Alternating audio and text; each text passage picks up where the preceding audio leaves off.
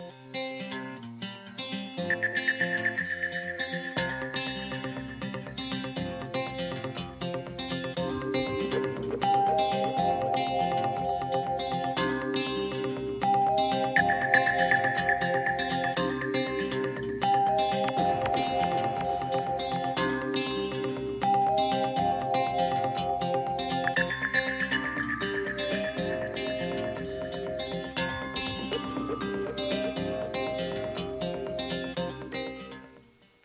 Buongiorno, bentornati alla trasmissione Gli Altronauti del Centro di Pedagogia Evolutiva 6 Altrove. Oggi è venerdì 6 novembre 2020, io sono Iapos e nel darvi il bentornati a questa trasmissione vi ricordo già da ora i contatti e le informazioni per poter entrare appunto in contatto con il nostro Centro di Pedagogia Evolutiva. Il nostro sito è www.seialtrove.it, ripeto www.seialtrove.it. Il nostro numero di telefono è lo 049 99 03 93 4. Ripeto 049 99 03 93 4. E abbiamo anche un indirizzo email che è info-seialtrove.it. Poi nel corso della puntata e anche verso la fine vi ricorderò ulteriormente queste informazioni per chi eh, le perdesse ora o fosse interessato e si collegasse in un secondo momento della puntata. Nelle puntate precedenti abbiamo trattato tra i nostri argomenti, eh, oltre a quello del sogno, anche quello della tecnocrazia e dell'umanocrazia, attraverso la lettura di alcuni testi un po' fantastici, un po' anche eh, punzecchiosi sotto certi aspetti, abbiamo toccato questo argomento, quindi di una determinata freddezza eh, e tecnicismo che avvolge l'essere umano, la sua vita, sia personale, quindi individuale, e soggettiva, sia eh, obiettiva, sociale, nei rapporti tra le persone, e l'abbiamo visto alla luce di diversi aspetti. Sicuramente quello che è emerso di più è l'aspetto eh, delle norme che impongono un distanziamento sociale, che impongono una certa eh, igiene, tra virgolette, o che impongono eh, la didattica a distanza, il lavoro a distanza, eccetera, o lo propongono se non lo impongono, e quindi a questo aspetto di freddezza che ovviamente può essere giustificato eh, come una necessità in determinate condizioni che lo richiedono, oppure può essere eh, visto come invece una alterazione di quella che è la vita umana normale i suoi rapporti ordinari. Ma al di là di questa emergenza o di questa condizione di eh, emergenza, eh, vera o meno vera che sia, eh, sta di fatto che questa condizione non fa altro che accelerare che eh, rendere più, non fa altro che rendere più veloce un processo che eh, l'essere umano stava già vivendo e di cui abbiamo avuto modo di poter parlare anche e soprattutto attraverso eh, degli interventi di Hermes, che è il presidente e il fondatore del Centro di Pedagogia Evolutiva 6 altrove, e non solo, ma anche di altri che sono stati ospiti nel corso della trasmissione e delle varie puntate che con voci diverse hanno eh, espresso questa condizione dell'umanità noi in tutte le puntate eh, abbiamo sempre rimarcato una cosa, espresso una nostra opinione, ovviamente un nostro eh, punto di vista, ossia che eh, tutte le esperienze, tutte le condizioni che si possono vivere hanno sempre un lato luminoso e uno un po' meno luminoso, dei lati positivi e dei lati negativi, cercando il più possibile, per quanto ovviamente eh, è la nostra eh, limitatezza di esseri umani, di poter eh, evitare di eh, giudicare, richiedendolo spesso anche agli ascoltatori che intervengono in diretta, e eh, guardare diciamo anche ai lati positivi delle cose, non solo ai lati negativi, o poterli guardare in modo neutro. Ebbene, oggi riprendiamo quindi il filo di questi eh, argomenti che abbiamo trattato e li approfondiamo in modo diverso. Basta ad esempio eh, scorrere le varie notizie di tutti i giorni per avere un po' una visione di questo paradigma, ad esempio una notizia che per esempio ehm, eh, va in questa direzione è quella che eh, ho letto proprio di recente, proprio ieri, ossia della eh, la nascita e la cura di un feto secondo un programma che si chiama Parturient, che tra l'altro è finanziato anche eh, dall'Unione Europea e verrà portato avanti da un'università olandese. È un programma che prevede praticamente la nascita e la cura di un feto all'interno di un simile utero tecnologico che sarà dotato di ogni comfort, compreso il microfono per interagire con il feto. Questo prototipo, che è un prototipo appunto sviluppato da dei ricercatori universitari, avvolgerà il bambino in un liquido e gli fornirà ossigeno e nutrimento tramite una placenta artificiale che sarà collegata al loro cordone ombelicale, ricreando eh, l'esperienza di essere nel ventre materno, battito del cuore incluso. Ovviamente nel riportare la notizia leggo che se a giustificare lo studio c'è la preoccupazione per le nascite premature dei bambini, numerosi medici e ricercatori denunciano apertamente l'utilizzo di uteri artificiali al fine di permettere ai genitori di seguire la routine della vita quotidiana e lavorativa senza distrarsi dalla nascita del bambino. Ecco, questa è una notizia di quelle che eh, sono reali, certificate, appunto è anche un progetto finanziato dall'Unione Europea e che si possono leggere probabilmente sui giornali o sui siti di informazione italiani e stranieri e quindi non è una fake news, ma sicuramente rende l'idea eh, del tipo di, di, vita a cui stiamo andando incontro, che però è solo uno scenario possibile, oggi sicuramente sempre più reale, sempre più marcato, ma eh, non è detto che poi sia questo necessariamente il futuro che eh, sia come singoli sia come collettività dovremmo vivere. Però per poter eh, affrontare l'argomento, questa volta eh, vi farò ascoltare una voce diversa dalla mia e siccome l'ho citato proprio eh, in apertura di questa trasmissione, vi farò ascoltare molto volentieri un estratto audio proprio di un intervento che Hermes ha tenuto in una puntata nel mese di maggio e che era dedicata proprio alla tecnocrazia e all'umanocrazia.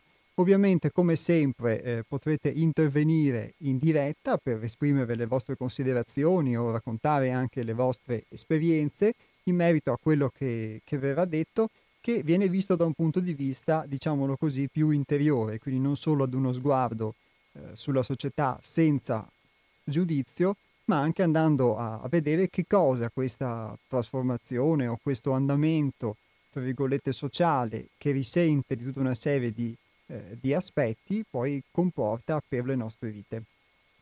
I numeri per intervenire in diretta sono, ormai forse qualcuno di voi li conosce a memoria, per gli sms il 345 18 91 68 5, ripeto 345 18 91 68 5 e invece per la diretta lo 049 880 90 20 ripeto 049 880 90 20.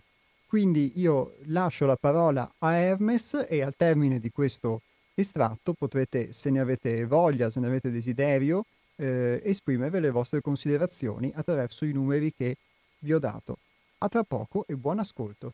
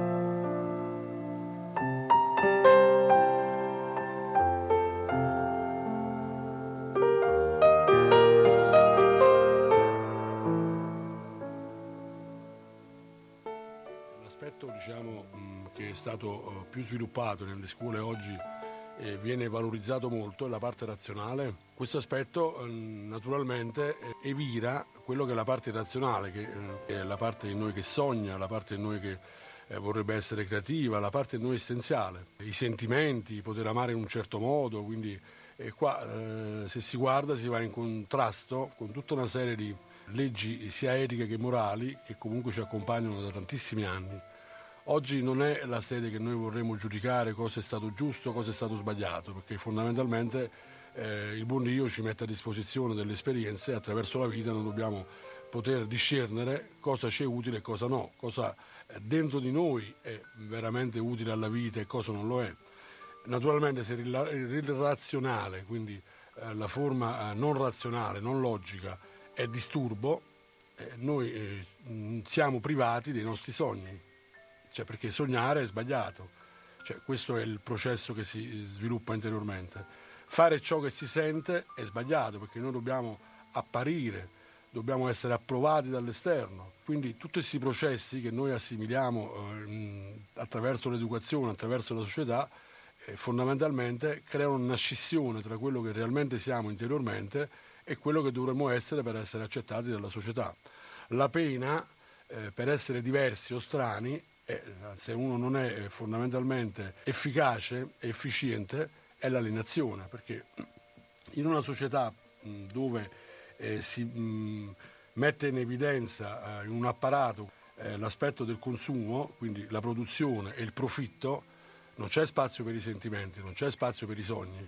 Eh, noi se ci immettiamo nel mondo del lavoro dopo la scuola dobbiamo seguire determinati eh, apparati che ci danno eh, delle, delle, regole e il massimo che possiamo fare è essere ottimi eh, esecutori. Uno che eh, gasa 5.000 persone la mattina e fa bene il suo lavoro, i sentimenti non, non li può avere, non può provare emozioni, perché quando va a casa non riuscirebbe a sedersi a tavola. Questo vale anche per l'aspetto di politici che fanno delle leggi e delle scelte particolari. Quindi se guardate qua eh, c'è un processo che è diventato, l'uomo è diventato un funzionario tecnico. Anche eh, negli ospedali, seguire un protocollo vuol dire che anche se un medico ha un'intuizione, eh, si deve responsabilizzare, assumersi le responsabilità di non fare questo e fare quell'altro. L'abbiamo visto bene in questi mesi, con i protocolli, come siamo andati a finire. Ribadisco che non, noi non siamo qua a giudicare quello che è stato fatto, ma a, a valutare che il modello a cui siamo oggi affidati e spesso in modo inconsapevole, è un modello che rende l'uomo inumano, perché questo processo tecnico crea una staticità, crea freddezza e crea una macchina. Quindi per essere efficiente e efficace come eh, eh, richiede le società oggi eh, del lavoro, il mercato del lavoro, eh, ma anche nell'aspetto mh, eh, che può essere creativo. Se guardate, oggi noi dov- dovremmo creare una condizione di eh, perfezionare la nostra arte, ma siamo andati in una forma molto caotica. Spesso paghiamo dei quadri, faccio un esempio banalissimo, milioni di euro perché c'è una tendenza in quel momento. Questo vale per le mode, vale per tutte le cose che eh, vengono ehm, poste sul mercato per poter creare delle condizioni di produrre, di consumare e quindi trarne profitto. Eh, non c'è più una condizione che si eh, eh, esca da questo discorso del profitto. Quindi se non c'è un'efficienza dell'operaio, dell'imprenditore, del funzionario, automaticamente eh, viene sostituito. Quindi potremmo dire che oggi nel mondo del lavoro se uno è una perfetta macchina e esegue alla perfezione quello che gli viene detto senza pensare, perché qua non si tratta solo di emotire o di sentire, di pensare, è un, un bravo ed efficiente operaio. Questo si può tradurre in una condizione di un'azienda mh, che può fare scarpe, può fare, ma anche se andiamo poi sull'aspetto politico, cioè questo è un po' Eh, nessuno eh, può non dire che ormai sono dieci e passa anni che in Italia abbiamo governi tecnici, quindi funzionari, persone che non fanno politica ma eh, in pratica non fanno altro che mettere a disposizione, dovrebbero mettere a disposizione la loro esperienza nel campo eh, diciamo, imprenditoriale, ma eh, un imprenditore non può fare il politico. È come eh, se si mette un generale al governo diventa un colpo di Stato, se mette un tecnico dovrebbe essere la stessa cosa. Quindi noi guardiamo eh, a volte veramente allucinati questi processi che eh, è come se fosse diventata la normalità. Qua in Rari abbiamo parlato che una forma di eccezionalità ripetuta più volte diventa normale. Ma la domanda dovrebbe essere ai radioascoltatori eh, perché noi eh, cerchiamo di cambiare le cose intorno a noi, non guardiamo che comunque c'è una causa che è un po' più distante da noi, eh, che come veniamo gestiti, come accettiamo queste regole, perché non ascoltiamo quello che dentro di noi vorremmo realmente fare, perché non ci mettiamo in una condizione dove poter scegliere, visto che comunque alla fine oggi il mondo ci ha permesso anche di avere spazio, di avere tante opportunità. Quindi eh, non guardiamo più come facciamo, noi dobbiamo vedere perché facciamo le cose, mentre in una società di questo tipo le cose vanno solo viste come le fai. Se le fai come voglio io, sei efficiente e efficace, altrimenti devi fare qualcos'altro o comunque vieni licenziato. Se guardate questo aspetto, a parte l'emergenza che c'è stata in questi mesi, ognuno poi tra, tragga le proprie conclusioni, ma in virtù di questo processo che era antecedente a quello che è accaduto e come è stata gestita anche eh, diciamo, questa emergenza, sicuramente potremmo vedere che è stata gestita in modo molto tecnico. Il lato umano è stato messo eh, molto da parte. Quindi ci sono tutta una serie di aspetti che sicuramente se, mh, con tutta la buona volontà eh, tanti eh, uomini e donne prenderebbero in mano, se non si va a eh, snaturare, a cambiare le basi proprio di questo modello, anche se dovesse creare una condizione di cambiamento, che ci sono delle, delle politiche diverse, ma qua non parliamo solo dell'Italia, qua parliamo del mondo, parliamo dell'umanità. Eh, sicuramente con questa modalità eh, l'uomo pagherebbe il prezzo più alto, perché eh, noi qua quando parliamo di un uomo parliamo di umanità. Se mh, mm, seguiamo un modello di questo tipo stiamo parlando di, di macchine umane. La condizione che comunque alla fine ci sta più a cuore, che abbiamo eh, creato anche dei testi, abbiamo cercato di dare un, un, nostro spunto di riflessione per quanto riguarda l'educazione, perché qua si parta eh, dalle nuove generazioni, ma anche a casa dai genitori che devono educare i propri figli. E l'aspetto di, eh, della scuola odierna, non, sono un docente, quindi non ho esperienza, ma eh, per quello che ho, potuto, ho, avuto modo di vedere nell'esperienza di due lustri al centro, di pedagogia evolutiva sei altrove, l'aspetto di guardare le prestazioni e non più il soggetto, stiamo parlando di guardare sempre un aspetto tecnico. Quindi se non guardo il soggetto, non guardo l'individuo, non guardo l'uomo.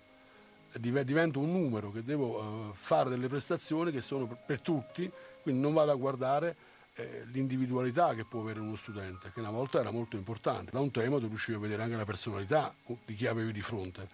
Quindi tutti sono trattati allo stesso modo questa eh, cosa non è una forma paritaria. Se andiamo a guardare sotto l'aspetto umano, che l'essere umano ha una sua forma di unicità, ci sono delle persone che sono molto iperattive, ci sono delle persone che sono molto eh, chiuse e restie, quindi una forma di questo tipo sicuramente impatta eh, con una ulteriore soppressione della personalità, del sentire. E quindi anche la scuola eh, strutturata in questo modo crea eh, dei robot, delle macchine. Perché eh, non tiene conto che l'essere umano, oltre a una mente razionale e logica, è fatto di pensieri, è fatto di emozioni, è fatto di sentimenti. E ciò che ci dà il contatto con la vita non sono i pensieri, perché il pensiero è molto astratto, sono le emozioni. Il fatto cos'è che ci fa amare? Noi pensiamo di amare, sentiamo di amare, quindi quando ci innamoriamo lo facciamo con qualcosa che sente, non che pensa.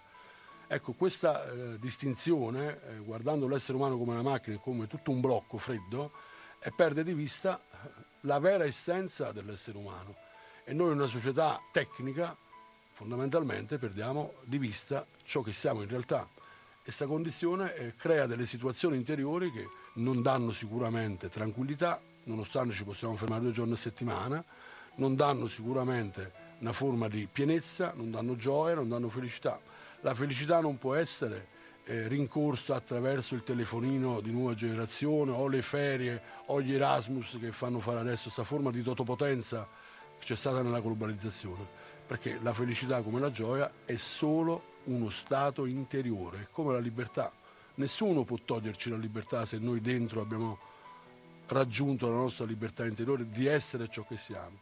L'essere umano, a parte non essere una macchina, è anche uno spirito che dentro di noi, ciò che ci anima è divino. Quindi qua stiamo parlando adesso solo degli aspetti dell'uomo, no? che dovrebbe creare delle condizioni e poter vivere attraverso i propri simili con uno spirito di fratellanza, di armonia, eh, basato su delle condizioni che possono essere volte alla bellezza. E qua eh, c'è il bene di pochi è la sofferenza di molti, questa cosa si è accentuata tantissimo. Quindi noi siamo solo qua ad evidenziare delle cose che sono molto evidenti, però spesso ciò che abbiamo davanti agli occhi non lo vediamo, è recitato anche nei Vangeli, adesso non voglio fare il profeta e eh, citare eh, parabole del Vangelo, ma comunque queste cose sono state già descritte sia dai saggi che dai profeti tantissimi anni fa. Questa società non è che è sbagliata, è solo eh, la somma di un'esperienza che è arrivata a, al suo apogeo e deve concretizzarsi, ci vogliono nuove visioni, ci vogliono nuove azioni che possono concretizzare un nuovo modello volto a un, sicuramente una vita diversa da quella che c'è adesso. E non lo possiamo fare sperando di cambiare politici o di cambiare tecnici, perché l'abbiamo già fatto. Ribadisco che qua non parliamo dell'Italia, ma parliamo proprio di un sistema mondiale che è basato su una condizione della produzione, quindi il consumo e il benessere a tutti i costi. Ricordo anche, per chi io ogni tanto leggo delle statistiche che mi lasciano un po' interdetto, ho letto ultimamente che eh, su 7 miliardi di abitanti del pianeta, eh, in pratica meno di un miliardo di persone in Occidente consuma l'80% delle risorse mondiali. Quindi se guardate solo questo dato vi rendete conto che un settimo eh, della popolazione della Terra consuma l'80% delle risorse. Quindi c'è un divario enorme e questa cosa in un mondo dove un deve esistere, c'è una legge di armonia, c'è un divario troppo grande che sicuramente a livello eh, diciamo proprio universale, eh, quindi come struttura eh, umana, eh, dovrà trovare una compensazione. Ecco. Noi al centro eh, abbiamo cercato negli anni di poter seguire delle eh, linee guida che ci portavano attraverso le esperienze a dare delle alternative a quello che è attualmente il mondo attuale ma questo non rifiutando quello che c'è attualmente, perché tantissime cose che noi abbiamo inventato eh, come umanità, eh, la tecnologia, tutta una serie di condizioni che comunque alla fine ci permettono di avere un grande benessere se eh, non eh, avessimo questa ehm, disconnessione con la natura, perché noi siamo sconnessi dalla natura sicuramente il mondo potrebbe eh, avere un'apertura a qualcosa di totalmente diverso. Ad altrove cerchiamo, eh, special modo col contatto con la terra, perché mh, uno dei motti che amo molto ripetermi, me lo ripeto io, che la terra mi tiene coi piedi per terra. Quindi invece di farmi astrarre e guardare solo pensieri e immaginazioni inutili o aspettarmi che qualcuno possa cambiare le cose, cerco nel mio piccolo di poter creare delle condizioni e l'ho fatto già dieci anni fa facendo delle scelte di vita molto importanti e poi nell'attimo in cui ho realizzato io delle cose, attraverso il centro si sono potute creare le condizioni per offrirle anche ad altri. Il nostro è diciamo che è una sperimentazione, ma ha portato dei frutti. Ci sono tantissimi eh, uomini e donne che si stanno mettendo eh, in linea con questa modalità di vedere le cose perché eh, tanti di noi hanno realizzato che questa modalità di vita, disconnessi dal pianeta e quindi dalla vita stessa, eh, essendo una condizione tecnica molto fredda, molto robotica, molto meccanica, poco umana, abbiamo scelto di poter creare delle condizioni e valorizzare l'unicità degli individui, perché come spiegavo prima ognuno ha la propria unicità. Noi cerchiamo, eh, come meglio possiamo, di non dare una condizione di giusto, sbagliato, bene o male, vero o falso, perché rimarremo in un contesto che fondamentalmente non porterebbe a un'armonizzazione. Noi cerchiamo di creare una eh, proposta che possa mettersi al centro e guardare eh, quello che attualmente può essere male, di correggerlo e quello che, che anche il troppo bene non è meglio. Cioè ogni cosa che noi estremizziamo che, da questa polarità che è la vita, la notte, la notte e il giorno che viviamo, fondamentalmente crea degli scompensi. Quindi eh, il nostro compito principal modo dentro noi stessi è creare un equilibrio, un'armonia.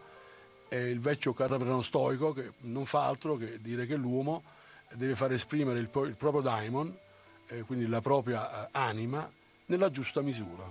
Quindi ognuno eh, poter esprimere se stesso con le proprie capacità, con le proprie qualità e far rivivere i talenti che ogni essere umano porta e non a, ad adattarsi oppure conformarsi a una forma molto tecnica dove praticamente i talenti vengono soppressi perché ci sono solo degli apparati che danno delle regole e iniziare un nuovo rinascimento perché c'è anche proprio un aspetto eh, che è in embrione, è proprio il parto della Vergine, lo usiamo la mia amica Giuliana Conforto, che si sta evidenziando e siamo al, mm, a cavallo del passaggio di un'era e se guardate eh, i fermenti che ci sono nel mondo che possono essere eh, poco rassicuranti o via dicendo, sicuramente culmineranno in una fine con un nuovo inizio.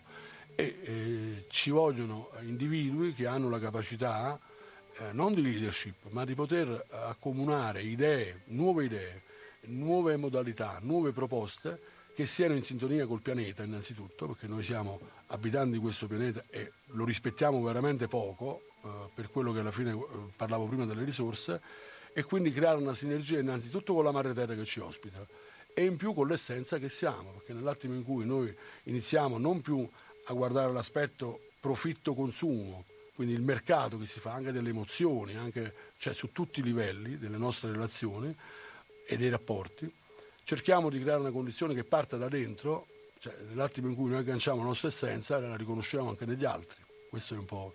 È un servizio che può essere non di tipo religioso, ma uh, nemmeno di tipo laico, di tipo umano.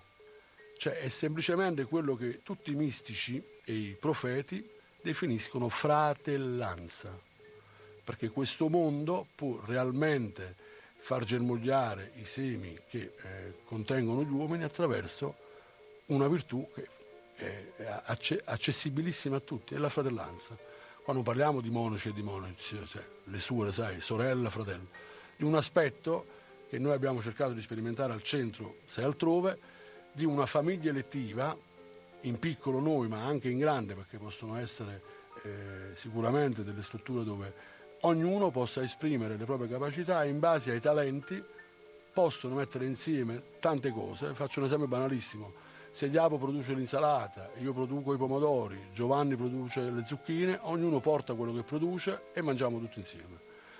E naturalmente questo eh, è un'utopia adesso, ma mh, i visionari, eh, gli antisegnani, eh, quando hanno proposto delle cose sicuramente che erano utopiche nel momento che sono state proposte, se trovano il giusto approccio e penetrano eh, i giusti cuori, sicuramente ci sono tante altre persone che hanno lo stesso sentire, portano lo stesso proposito e messi insieme tutti questi propositi, eh, non dico che cambieremo il mondo, possiamo cambiare il mondo, ma sicuramente già la nostra esperienza può essere migliorata. Ecco. I tempi che verranno sicuramente con queste modalità e con queste condizioni economiche eh, e geopolitiche non saranno sicuramente i tempi che sono stati e quindi sarebbe utile che ognuno invece di indulgere ancora e di mantenere in essere tutta una serie di speranze vane che le cose possono cambiare o attraverso una legge ci possono dare delle opportunità diverse, inizi non perdendo il contatto col mondo come noi lo facciamo noi, come diceva il buon Cristo, essere nel mondo ma non essere del mondo. Inizi a creare delle sinergie, delle collaborazioni con delle persone che hanno un sentire diverso, diciamo in modo molto semplice, e che insieme si possono creare dei progetti, si possono creare eh, delle attività volte a questa eh, sperimentazione di una famiglia elettiva, quindi non consanguinee che portano avanti un, un proposito per il bene comune. Questa cosa vi posso garantire che con le memorie generazionali e con il lascito praticamente sociale che ci viene dato, questa cultura, la nuova cultura è, è, come fare un parto, quindi c'è attualmente una tribolazione, c'è una condizione dove eh, quando una donna deve partorire che ha il travaglio, siamo in travaglio, ecco, non solo di un'era, ma anche noi come uomini. E l'unica condizione che viene richiesta a un certo momento è solo una questione di buonsenso, uno deve scegliere dove vuole essere. Noi non possiamo solo pensare alle cose, ma dobbiamo metterle in pratica. E noi non possiamo solo pensare di cambiare noi stessi, dobbiamo attraverso l'esperienza, attraverso la pratica, dimostrare che siamo cambiati. Quindi eh, va bene che noi c'è internet di percomunicazione, ma l'essere umano necessita, a parte usare tutti questi strumenti, cercando di non diventarne dipendenti, se no, come diceva Galimberti, diventiamo come il computer, di poter creare delle interazioni e anche mettersi in discussione, anche permettersi di piangere o di ridere. Cioè, noi spesso in questa struttura conformata non si può neanche piangere, non, cioè non puoi sentire nulla che non sia praticamente inerente a quello che l'apparato ti chiede. Quindi le tue emozioni, le tue sensazioni devono essere escluse, bandite. dopo un po' l'essere umano ha questa tendenza ad abituarsi, sai? Siamo abituati ad essere molto rigidi. Quantu, quantunque dentro di noi l'anima che ci anima anela sicuramente a qualcosa di caldo, un vento di scirocco che può iniziare a provenire da, da sud, non so, da est, ma comunque qualcosa che ci riscaldi l'animo e possa con questo fuoco eh, concreto e radiante interiore portarci a quel fuoco incolore che noi chiamiamo eh, lo spirito di tutte le cose, ecco, che poi al di là di tutto noi è giusto che eh, affermiamo che crediamo che ci sia una regia divina che è come una volontà segreta che opera per il bene dell'umanità. E mettersi al servizio di questa volontà suprema, lo vogliamo chiamare Padre, lo vogliamo chiamare Dio, possiamo dargli tutti i nomi che vogliamo. Eh, nella cultura sanscrita nome, la parola Dio si eh, dice in 33 modi diversi. Noi quando qua diciamo Dio lo associamo alle religioni, ma Dio, come diceva il buon Gesù, alza la pietra e in tutte le cose. Quindi noi cerchiamo di poter manifestare questa divinità, l'essenza della vita, anche nelle azioni quotidiane di tutti i giorni. E se uno realmente, eh, ognuno di noi, sente il bisogno, la necessità di poter aprire la finestra su un, un posto diverso, sicuramente deve andare altrove. E noi eh, abbiamo creato un posto che per il momento è altrove.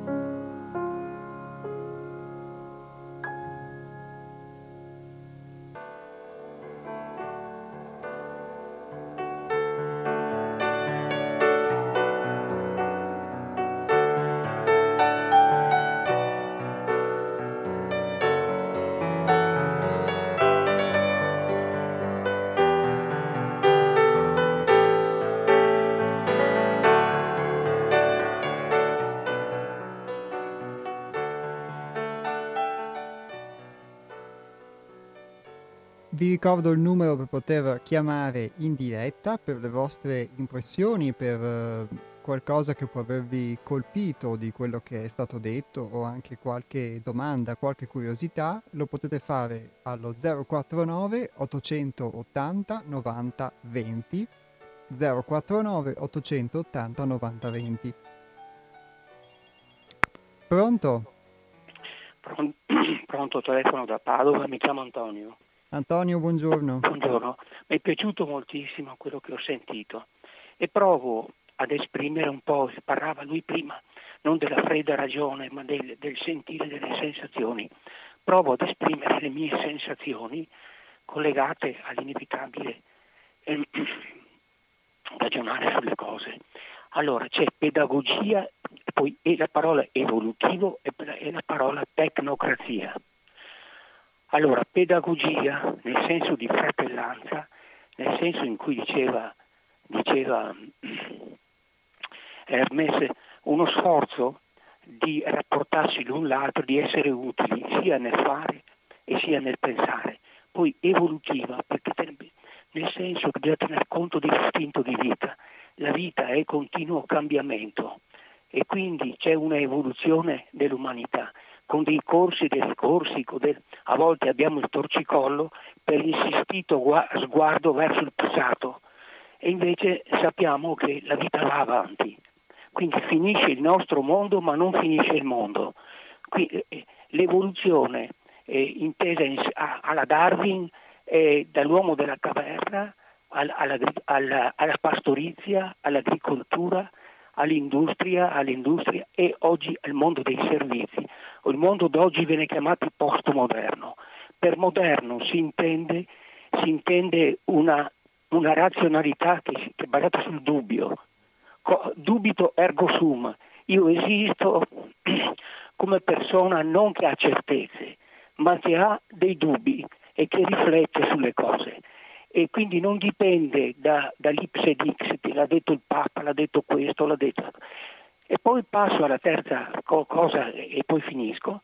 Al terzo aspetto, mi è venuto ho avuto un sacco di sollecitazioni dal discorso, quello che è la, la tecnocrazia, cioè oggi non è più importante il, il, il, bene o il male, il buono o il cattivo, ma è importante se obbedisco agli ordini, se sono all'altezza di quello che la tecnoscienza mi impone. C'è una specie di reificazione dell'uomo, l'uomo diventa un soldatino di piombo che obbedisce ai comandi. Voglio avvertire tutti che questo atteggiamento è nazismo, è nazismo. Ai gerarchi nazisti e fascisti, quando hanno chiesto perché hai fatto così, non ti accorgevi che, che, che, che, facevi del male a quello che ha sganciato la bomba a Hiroshima. Ma come? Non ti accorgevi che buttavi la bomba sugli esseri? No, ho obbedito agli ordini. Sono stato un perfetto, un perfetto eh, sono stato eh, bravissimo nella mia funzione perché io obbedivo non alla mia coscienza, al bene e al male, io obbedivo ad eseguire perfettamente gli ordini. Quindi l'umanesimo viene, infatti parlava di umanocrazia, quello che deve eh, comandare il mondo è l'umano inteso sia nel ragionare e nel sentire, l'uomo nella sua complessità, o è semplicemente, o è semplicemente eseguire gli ordini, Esegu- cioè fare bene, essere degli ottimi esecutori. E poi un'ultima, ultimissima cosa, è il discorso delle scritture. Allora, io dubito, ritorno al dubito ergo sum. A me, eh, io sono un credente, io credo a, a, Gesù del Vangelo, però c'è un però. Eh, credo però con una, una fede che si articoli, si presenti agli altri in, con, l'uso, col, col, con l'apporto della ragione io non posso inventarmi delle cose, no, io devo sempre esercitare un controllo nelle cose perché di fronte attorno a me ho il mistero e il mistero non lo raggiungo con la ragione, lo, lo raggiungo con la fede, però una fede non irrazionale, non il millenarismo, mille non più mille, ma una fede basata sull'umano. Infatti eh, eh, Gesù dice non sono venuto ad abolire la legge, lo stesso Hermes prima diceva noi non, non, siamo, non intendiamo a, a, negare l'evoluzione, quello che evolutivamente abbiamo raggiunto, ma vogliamo andare oltre, oltre e quell'altrove, quell'utopia verso cui insieme ci, ci dirigiamo perché l'altrove non è il presente, il presente, il, la temperie attuale è frutto di questo, di, questa, di, di, questo, di questo, tentativo di ridurre l'uomo a robot, a uno che, che esegue gli ordini. E l'umanità dove va a finire? Eh, ho finito, eh, Iacos, ciao. Grazie Antonio, grazie per la riflessione, alla prossima. Invito chi altri volesse esprimere delle considerazioni o delle sensazioni, come le ha chiamate Antonio, a chiamare allo 049 880 90 20 oppure mandarci un messaggio al 345 18 91 68 5. Fa piacere sentire ovviamente tutte le opinioni, sia quelle mm, che sono più concordi in linea con il messaggio che viene espresso, ma sia anche se ve ne sono di discordi, perché no e quindi eh, fa sicuramente piacere poi quando queste opinioni o queste sensazioni vengono anche eh, articolate in virtù di un pensiero che poi è espressione della propria esperienza.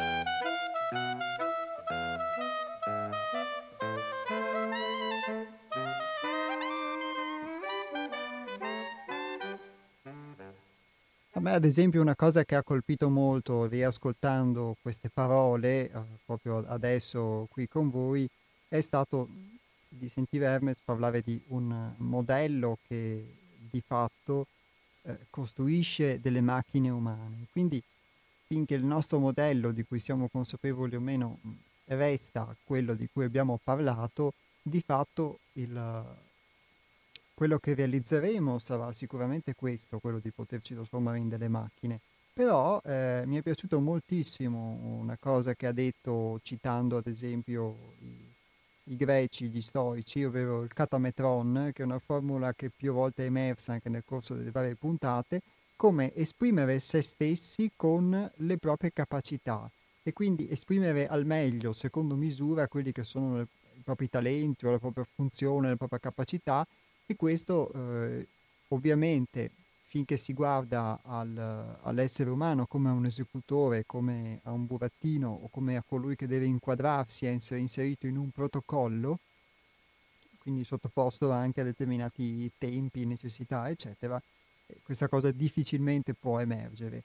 E aver mh, eh, sicuramente eh, aver trovato un altrove in cui invece è possibile pian piano rientrare in contatto con questo fa eh, la differenza e permette poi di poter anche parlare della propria esperienza proprio attraverso, attraverso questa differenza, perché nella vita di tutti i giorni è sicuramente molto difficile spesso potersi ritagliare quel tempo, quello spazio eh, per dedicarsi ad altro che non sia quello che riguarda il protocollo. E poi il protocollo, secondo me, spesso non solo eh, lo si applica nella vita, tra virgolette, che eh, uno fa perché deve lavorare o perché ha degli impegni sociali, eccetera, ma il protocollo viene ad applicarsi anche nel nostro modo di gestire il tempo libero, per così dire, che poi eh, è sempre meno libero sia in termini quantitativi come tempo, sia anche proprio nei termini eh, del fatto che il modo in cui lo gestiamo è spesso poco originario, attingiamo anche in questo a dei modelli, a dei protocolli, a degli standard, poi sicuramente c'è anche un un aspetto sociale per cui veniamo incentivati ad esprimere determinati desideri, a riempire i nostri buchi in determinati modi eh, da un punto di vista commerciale e non solo e di conseguenza quindi eh, è un'illusione anche pensare alla libertà o alla libertà di espressione come a, a questo tempo libero perché anche questo in realtà è un tempo che noi non dedichiamo forse all'impegno sociale diretto o all'impegno lavorativo o, o, scolastico o di altro tipo, che è più eh, fatto di solito per una costrizione, soprattutto quello lavorativo, diciamo, la necessità di, di sopravvivere, di portare a casa uno stipendio, ma è un tempo eh, che comunque utilizziamo molto spesso, eh, questa per la mia esperienza, in modo eh, conformato o conformante e quindi anche quella non è una vera libertà, tra virgolette, di cui siamo privati, è un'intera esistenza che è sottoposta o soggetta a un protocollo e pian piano rendersi conto di questo è sicuramente disarmante, però può essere anche liberante perché mh, mm, significa poter entrare a contatto con qualcosa di vero. E se non ci fossero questa è la mia esperienza, eh, spazi come l'altrove di cui parla Hermes e, e, tutte le possibili sinergie che poi possono derivare tra i, i, molti altrove che possono sorgere o sorgono o sono sorti nel mondo, non sarebbe possibile materialmente anche portare proprio l'esempio di qualcosa di diverso e quindi di un modello diverso.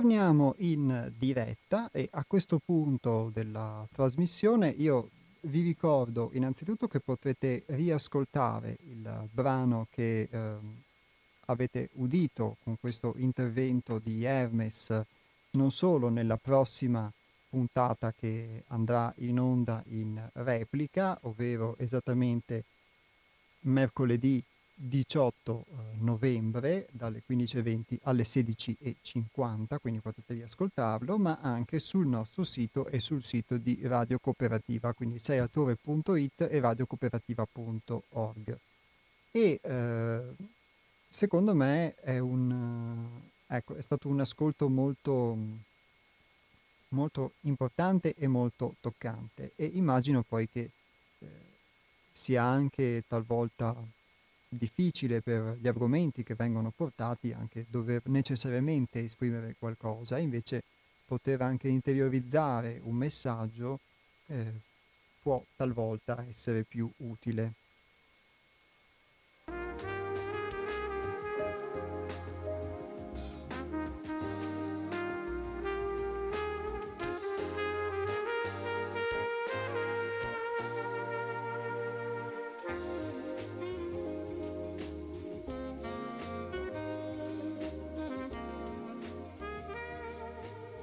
Abbiamo inaugurato nella puntata precedente una nuova rubrica che si chiama Se l'Hermes parlasse, intendendo con, con questo nome, mh, rifacendoci un po' all'ermetismo, un principio. Ebbene, oggi una nuova eh, puntata di questa rubrica attraverso la lettura di un testo, un testo di Giuliano Kremers che si chiama La neutralità perfetta dell'Hermes.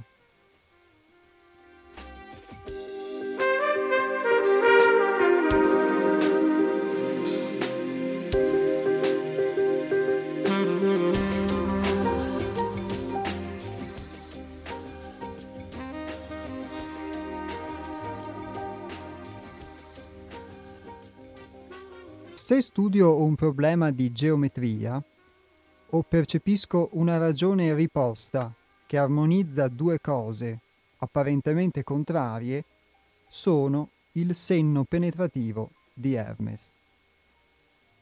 Sono sempre io e sempre uno.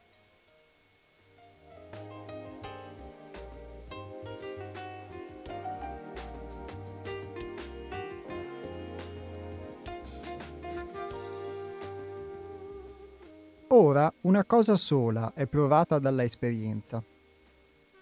Quando l'uomo è sano di corpo, senza appetiti, senza desideri, in pace con se stesso, in pace con i suoi simili e con le cose che lo circondano, è nella pienezza del suo potere giudicante. La neutralità dell'uomo di fronte allo spettacolo del mondo obiettivo lo avvicina alla verità immutabile delle immagini sensazionali che lo colpiscono. Perché le appariscenze neutre delle cose del mondo sono concepite attive o negative secondo lo stato neutro, attivo o passivo dello spettatore. Che cosa voglio intendere per neutralità? Aiutatemi con la vostra penetrazione ermetica a spiegarmi. Le cose non soggette a mutare l'aspetto loro perché considerate senza anima e senza passioni sono costanti per natura loro, neutre, nell'apparenza che colpisce i nostri sensi.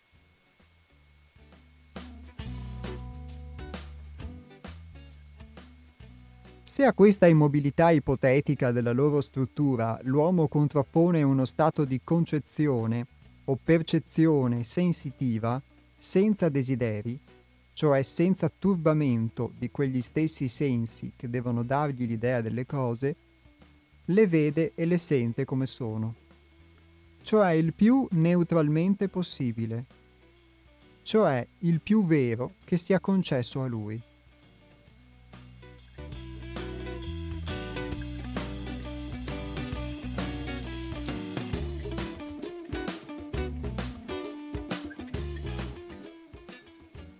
Un chimico che attentamente analizza un corpo con le regole e gli apparecchi propri alla sua bisogna è uno spettatore neutro, in cui l'ermete della sua mente trova facile la manifestazione dei suoi poteri adatti. Un matematico che studia e svolge una formula o un calcolo è neutro innanzi all'aspetto delle linee o dei caratteri che egli ha tracciati.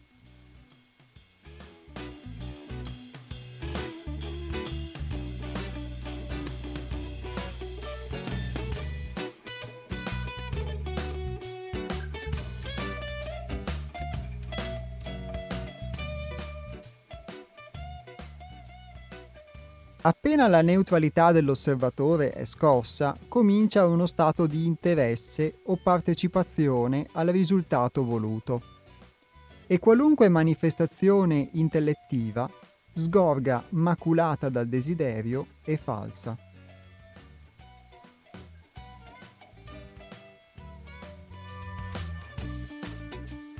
Questo si osserva in migliaia di esempi nella terapeutica in medicina, quando il medico, per le sue cognizioni, ha già le sue idee fatte sul percorso della malattia.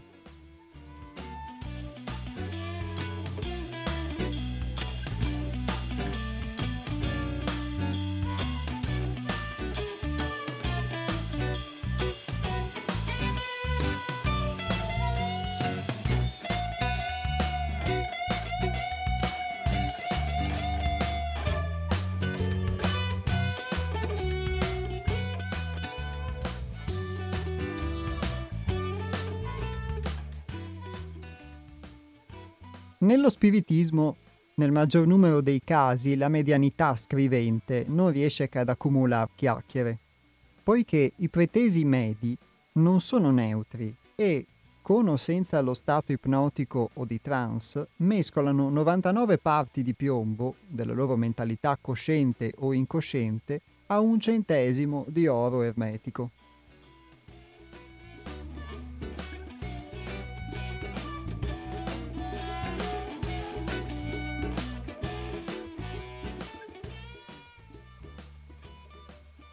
Spesso poeti, improvvisatori, romanzieri sono i più perfetti medi, appunto perché conservano la loro neutralità.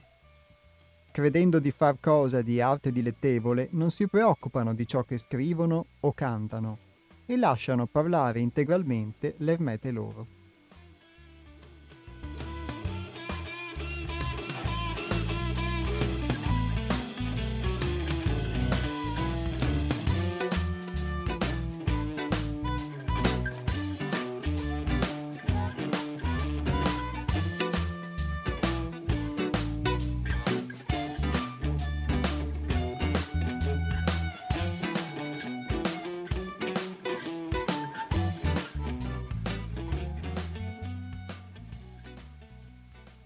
L'aspetto delle cose che colpiscono i nostri sensi, benché costante alla fotografia, nella riproduzione delle tinte varia col variare della luce.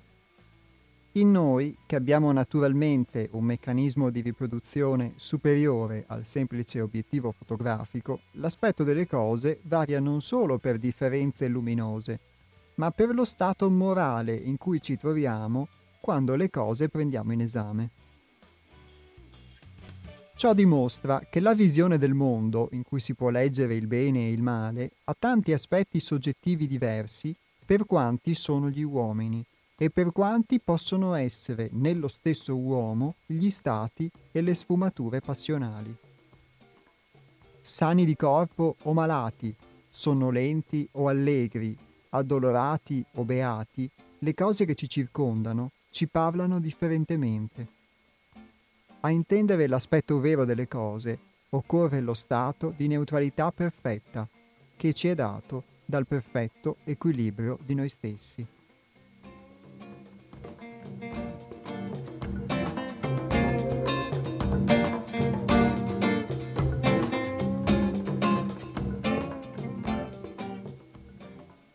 Giuliano Kremers, La porta ermetica 1910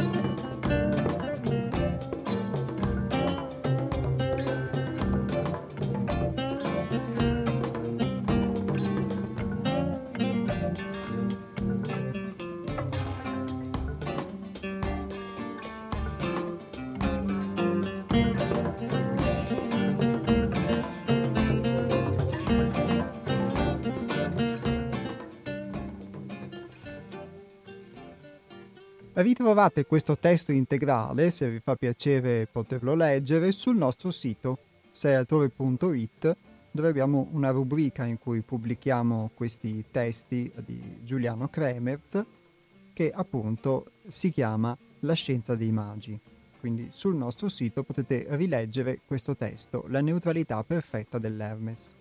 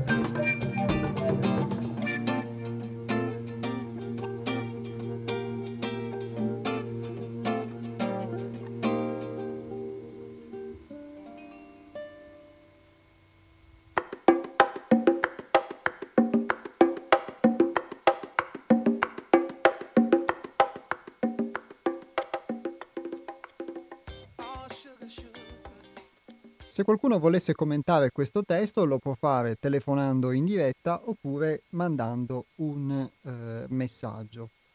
E questo testo è tratto, come vi dicevo, dalla Porta Ermetica, che è questo, questa raccolta di scritti di uh, Giuliano Kremers, che era un uh, esoterista, chiamiamolo così, tanto perché bisogna usare delle definizioni, del secolo scorso, è stato scritto nel 1910 e... Uh, secondo me dà un'idea un po' innanzitutto di eh, che cos'è, cosa può essere in noi, qualcosa a cui personalmente posso soltanto aspirare, eh, questa condizione di equilibrio che può portarci a valutare le cose in modo eh, il più oggettivo possibile o quantomeno a considerare la relatività di come noi percepiamo le cose, quindi non solo attraverso l'esempio che lui fa dei sensi e della, e della fotografia che ci può trasmettere quindi il, il colore,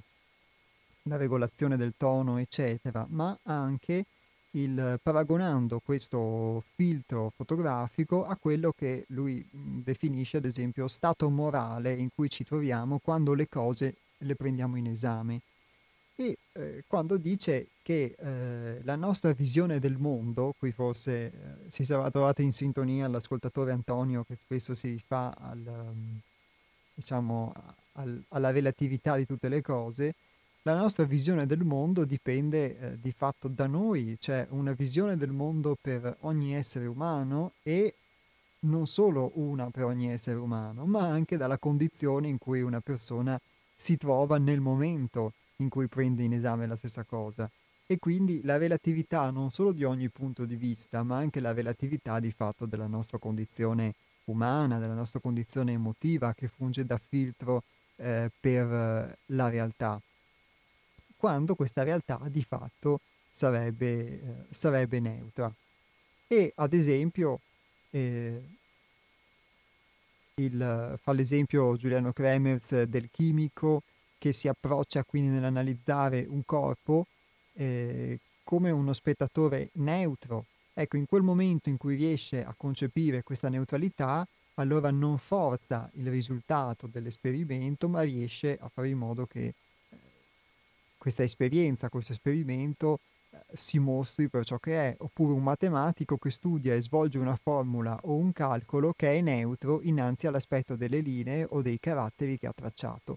E una cosa interessante è che, mh, ovviamente questa è una verità, è chiaro che non è una, una pretesa di, di, assolutezza, Però la cosa interessante è che se noi applicassimo nella vita di tutti i giorni un criterio di questo tipo o un punto di vista come questo o simile a questo, potremmo eh, relativizzare molte cose che noi pensiamo assolute nella nostra vita sicuramente e, eh, e spesso non ce ne rendiamo conto, quindi quando proiettiamo sugli altri sulle cose, sulle esperienze, quello che è la nostra condizione di quel momento e ci capita di vivere la stessa condizione, la stessa situazione in un altro momento, di percepirla in un modo più neutro o diverso e quindi di ripensare, a me, a me capita un sacco di volte, ma guarda te come avevo recepito quella cosa, come avevo vissuto questa stessa esperienza eh, tempo fa o l'ultima volta e che, che reazione ho avuto.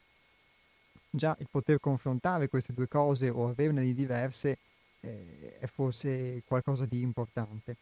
E, eh, e anche poi dà da pensare di come eh, uno si sforzi anche nell'eseguire dei protocolli, nell'eseguire degli standard, ma di fatto il fatto stesso che ci siano dei protocolli o degli standard deve eh, commisurarsi quantomeno con eh, la perfettibilità dell'essere umano, perché come faceva ad esempio Hermes nel, um, nell'intervento eh, di, della prima mezz'ora di trasmissione in cui parlava della, dell'insegnamento scolastico in cui non si tiene conto di una parte di, dell'essere umano e quindi anche dei suoi due emisferi cerebrali, che è quello destro, che quindi sviluppa quello che sono le intuizioni, le, le, rivelazioni, la creatività, eccetera, eccetera. E, e così, mm, diciamo, come non si tiene conto di questa parte, non si tiene conto secondo me, neanche della perfettibilità dell'essere umano, sia del fatto che l'essere umano può comportarsi come una macchina, ma di fatto non è una macchina, quindi anche nell'eseguire dei protocolli, eccetera, eh, risulterà sempre eh, passibile di errore proprio per questa sua mancanza di neutralità. Una mancanza di neutralità che però, da quello che, mm, che leggo, non è, secondo Giuliano Kremers almeno, solamente una... Mm, non è la neutralità che può avere un robot nell'eseguire un ordine, perché l'ordine non è altro che la risposta un imp- ad un input che gli viene dato, ma è una sorta di totale condizione di apertura, perché fa l'esempio qui Kremers eh, degli, eh, dei poeti, degli improvvisatori, dei romanzieri che a differenza di, dei medi, che sarebbe il plurale del, di medium, ehm, riescono a canalizzare perfettamente un messaggio che gli viene da dentro perché conservano la loro neutralità e credendo di far cose di arte dilettevole non si preoccupano di ciò che scrivono o cantano e lasciano parlare integralmente l'ermete loro. Quindi da quello che deduco, questo che lui chiama eh, Hermes o Ermete in italiano è questo principio in, in loro che eh, si può esprimere quando noi raggiungiamo questa condizione di neutralità di fronte alle cose, di fronte alla realtà delle cose. E in questo senso, secondo me, anche il, il non giudizio, il non giudicare qualcosa come bene o male o come giusto o sbagliato, che Hermes nell'intervento eh, di prima eh, invitava a prendere, poter prendere in considerazione anche come pratica, o che viene sviluppata mh, nel centro di pedagogia evolutiva 6 altrove, eh, può essere eh, utile a, in questo senso, mentre molto spesso mh, noi giudicando la realtà, etichettandola, non facciamo altro che mh, impedire quindi eh, a noi stessi di poterla conoscere, a questa realtà di poterci mostrare. Ecco, questo ovviamente è il mio punto di vista, è la mia eh, esperienza filtrata attraverso poi questi, questi, anni di esperienza nel gruppo e quindi a contatto di fatto pratico con, con l'insegnamento di Hermes. Poi ognuno ha la sua esperienza e come ehm, ho spesso detto ed è stato spesso detto in questa trasmissione, mh, ogni verità non è una verità assoluta, è frutto di un'esperienza e, e anche le opinioni che abbiamo spesso secondo me sono frutto di come di come cresciamo, di come viviamo le esperienze che di conseguenza poi fungono da filtri, come qui diceva anche Giuliano Kremers, ma è sempre una verità relativa, perciò essendo una verità relativa eh, si è liberi ovviamente di poterla condividere o no, e eh, il cercare il più possibile forse di poter essere consapevoli di queste cose, beh, prendiamo il discorso dopo. Pronto? Eh, ciao, scusa, sono Enrico, buongiorno. Ciao Enrico, buongiorno. Solo un piccolo particolare. Sì. Cioè, tu prima hai detto giustissimamente che l'uomo non è un robot, non è confrontabile con un robot, per quanto ci faccia. Ecco, eh, io ti volevo solo dare un dato che ho letto tantissimi anni fa, una rivista scientifica, diciamo che adesso il dato dimensionale potrebbe essere leggermente ridotto, ma non più che tanto. Allora, per creare la quantità di connessioni neuroniche che possono avvenire in un cervello umano, occorrerebbe ricoprire te- un territorio vasto come l'Italia di computer. per cui eh, forse l'uomo, quando riusciremo a ridurre l'elettronica eh, a, a, a dimensioni normali, diciamo a ridurlo a un metro cubo di lato, quello che sarebbe tutta l'Italia coperta di computer, eh, forse potremmo trovare che è intelligente come un uomo, perché quello che dà l'intelligenza è la quantità di, di correlazioni tra i neuroni, tutto qua. Ora, siccome, perché funziona anche uguale eh, il cervello, input non input, eh segnale non segnale, funziona uguale, non, non è che sia tanto diverso, eh, perché semplicemente beh, quando hanno fatto i, primi computer analogici si sono accorti di mille problemi che c'erano e allora si sono rivolti al sistema digitale che ha permesso di, è esattamente come fa il cervello umano, manda impulso o non manda impulso, tutto qua. Solo che la complicazione è leggermente così una robetta più Mm, più, più complesso il cervello umano. Ecco, questo è il fatto. Poi, quanto arrivare all'astrazione, io non lo so, se anche, perché l'astrazione sta nel fatto di essere umani. E il fatto di essere umani ci mette a contatto con l'esterno in maniera, diciamo, sensibile. Hai il tatto, hai l'odorato, hai la vista, hai tu, tutte quelle sensazioni che non so se si riusciranno mai a dare a un computer, cioè dargli un odorato, il senso del tatto, ma sviluppatissimo come l'abbiamo noi, perché un conto accarezzare, non so, un bel viso di una bella donna che ti piace, è un conto è toccare, non so, il muscolo di un super eh, alla Schwarzenegger, insomma te ne accorgi subito che non è la stessa cosa. So. Perciò un computer dovrebbe anche... È questo lato che ci dà il fatto di essere umani, essere in contatto con tutto ciò che ci circonda. Non è solo un cervello messo lì, boom, isolato da tutto quanto, gli butti gli input e buonanotte, no, c'è, c'è tutto un resto, cioè è, è una cosa impossibile. L'uomo e gli animali stessi, insomma, eh, non hanno niente a che fare con i computer. Il computer è solo una macchina dove fa quello che tu gli hai insegnato di fare, non escogita lui altre cose, fa esattamente quello che gli hai detto di fare. Tutto il più puoi migliorare, imparare a farlo meglio, ecco. Eh, tu gli hai messo troppi dati, poi lui fa una pulizia, dice no, eh, ne basta de manco, eh, faccio lo stesso. Ecco, in questo senso imparano, ma non, non, non è che, che, che, ci sia, ma insomma, sentimenti come capire la differenza, non so, tra una sinfonia di Mozart e, e, un, e quella, e una di Haydn, oh, credo che non riusciranno mai, insomma, sono cose impossibili. Eh, capire la differenza tra so, un Carpaccio e un Bellini passando alla pittura, non può essere. Ecco.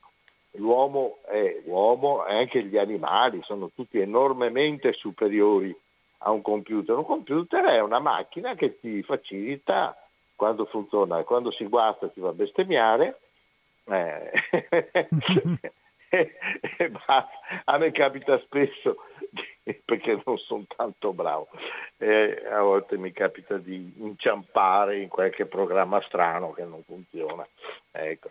ma insomma almeno non funziona secondo logica mia ecco funziona secondo una logica tutta sua che non è la mia e ehm, perciò questo paragone eh, che certi fanno sì, ah, arriveremo, arriveremo, arriveremo, non so, fra 300.000 anni forse.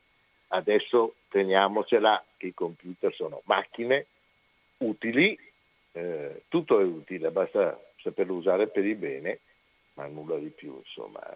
Ritengo la mia umanità, soprattutto ci tengo al mio emisfero destro. ciao. Grazie Enrico, ciao, ciao, buona giornata. E, ehm, Ringrazio Enrico per questa, questa sua considerazione.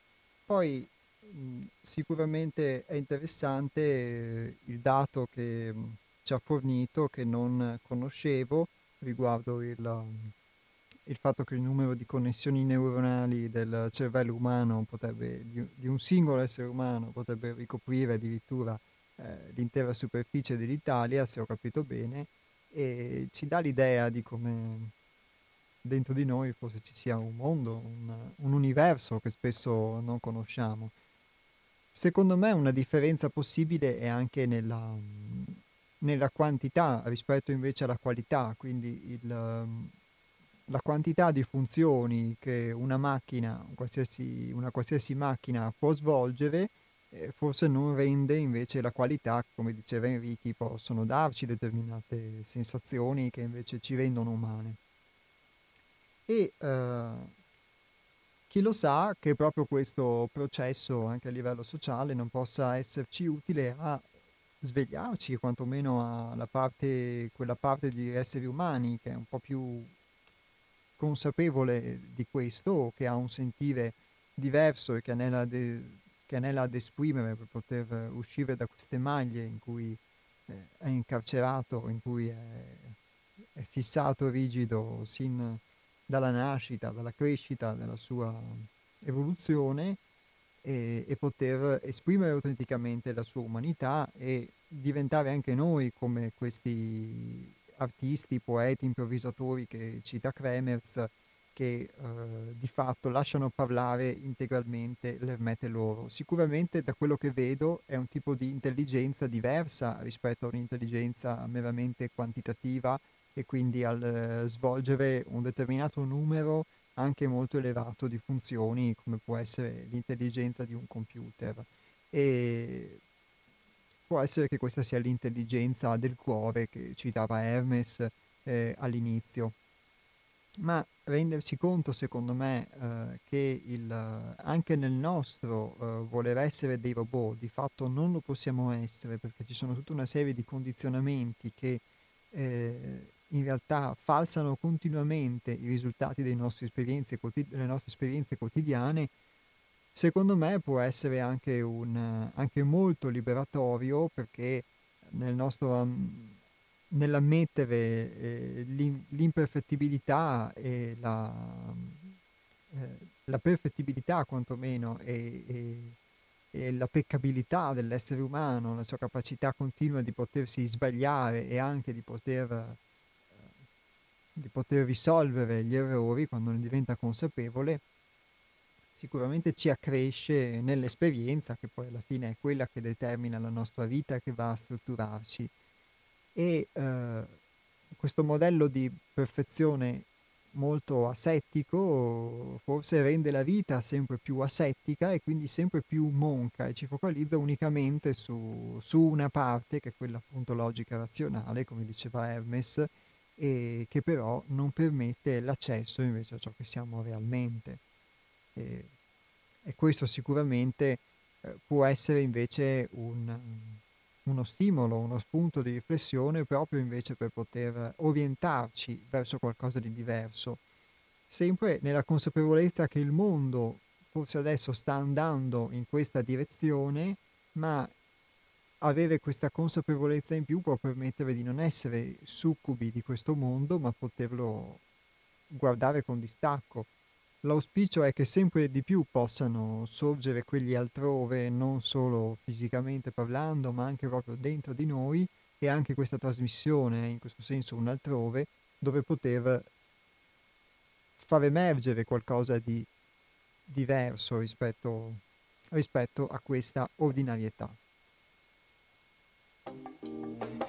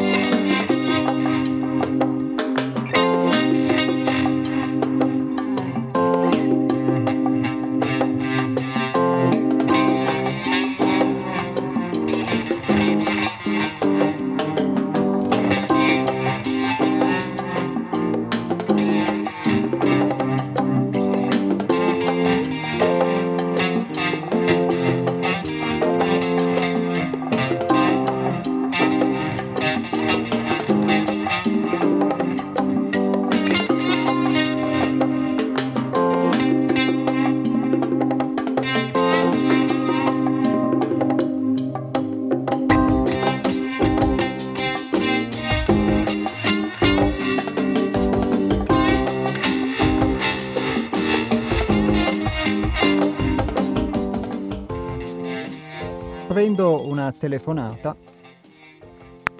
Pronto? Chiedo scusa, ciao, sono sempre Antonio, sono velocissimo. Antonio. E chiedo scusa se ho richiamato. Nessun problema. La distanza fra me, fra, fra me essere umano, che ha una ragione dei sentimenti e che con la ragione, attraverso la ragione, sono passato da uno stato minore di affidarmi tutto il credere, ma di avere delle pezze giustificative razionali, l'uomo moderno, la distanza tra questa condizione e il mistero che viene chiamato Dio non può essere colmato dal come.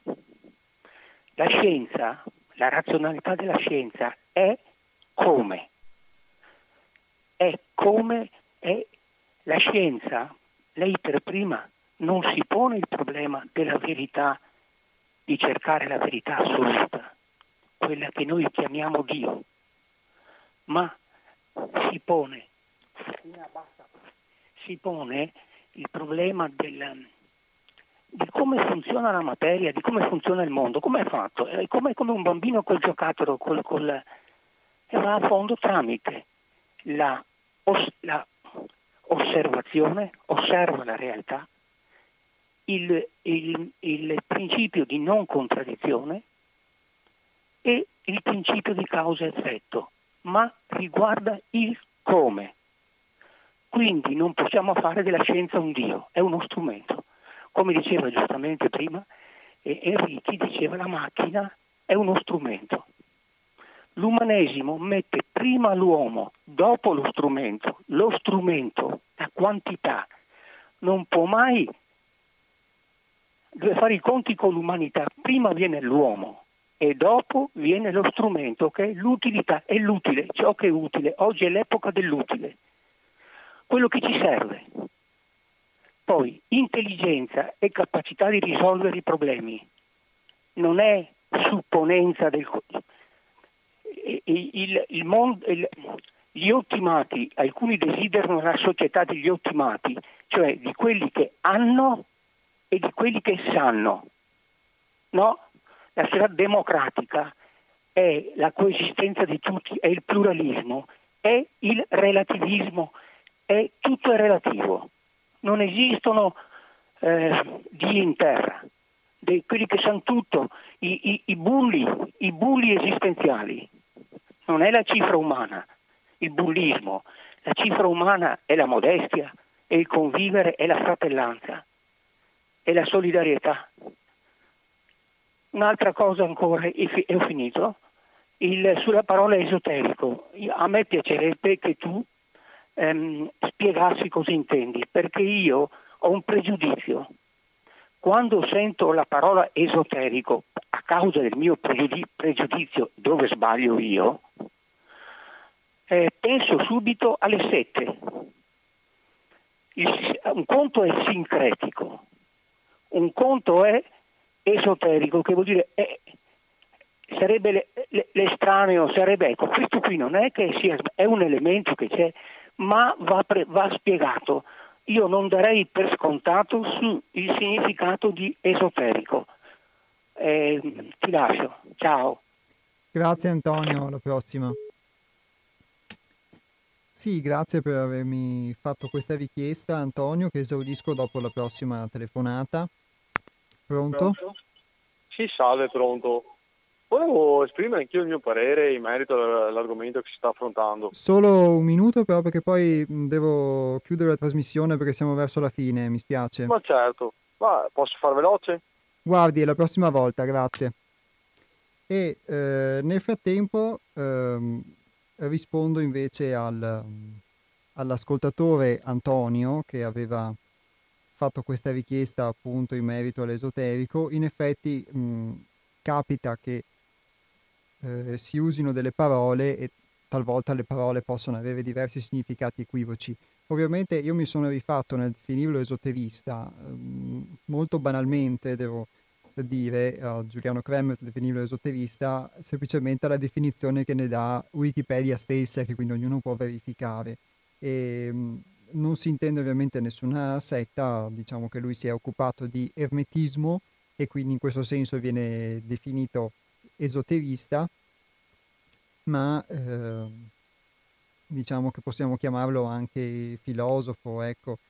E, ehm, normalmente esoter- esoterico è qualcosa che mh, mm, dovrebbe avere carattere almeno in parte segreto eh, o riservato, diciamo, quindi una verità tra virgolette che può essere più riservata o più uh, diciamo intima e quindi non, non, necessariamente si rifà all'aspetto delle sette, all'aspetto della magia come la si intende, eccetera, eh, ma si rifà anche ad un percorso di crescita interiore per cui uno ehm, può sviluppare delle, delle verità, così almeno questa è la mia interpretazione, può sviluppare delle verità che essendo intime e legate al suo processo di crescita, al suo processo di, di espressione personale, allora mh, con difficoltà può esprimere a parole perché sono proprio relative alla sua intima esperienza e quindi con difficoltà eh, qualcuno che non ha vissuto la stessa esperienza può recepirle.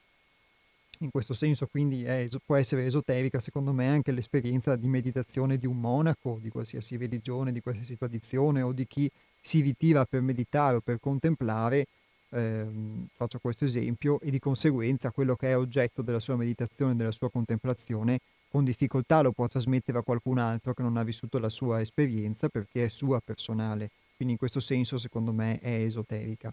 Questa ovviamente è la mia definizione, quindi in questo senso eh, eh, ho utilizzato questo termine, grazie Antonio che giustamente mi ha chiesto un chiarimento e, e sarò anche nella prossima volta, magari se mi capita di utilizzare queste parole, anche più preciso nel poterle definire o circostanziare.